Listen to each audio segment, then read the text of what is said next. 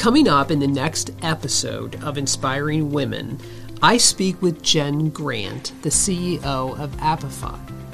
An amazing woman, great story, um, but she really honed in on, you know, emotions um, and difficult conversations and how you have to manage that. She was really, really good. Um, she she definitely will talk about the impact of remaining calm. You she could not understate the importance of that. She also said you got to ask questions to def, you know if you're trying to do, so you're listening. She talked about diffusing conversations, and she also talked about why is this harder for women than men.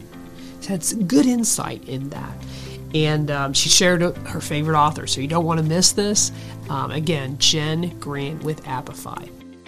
One of the things this uh, coach, who's actually also a good friend of mine, said to me was, you need to ask questions.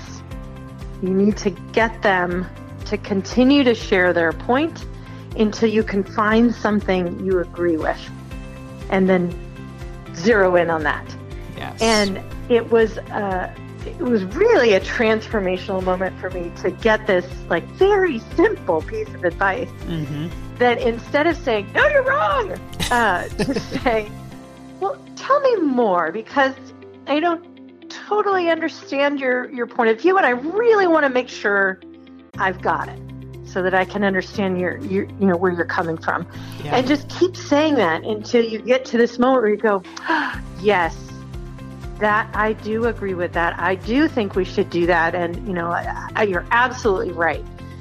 And, um, that had that was a big turning point for me in being able to manage sort of more uh, aggressive people around me, or emotional men around me.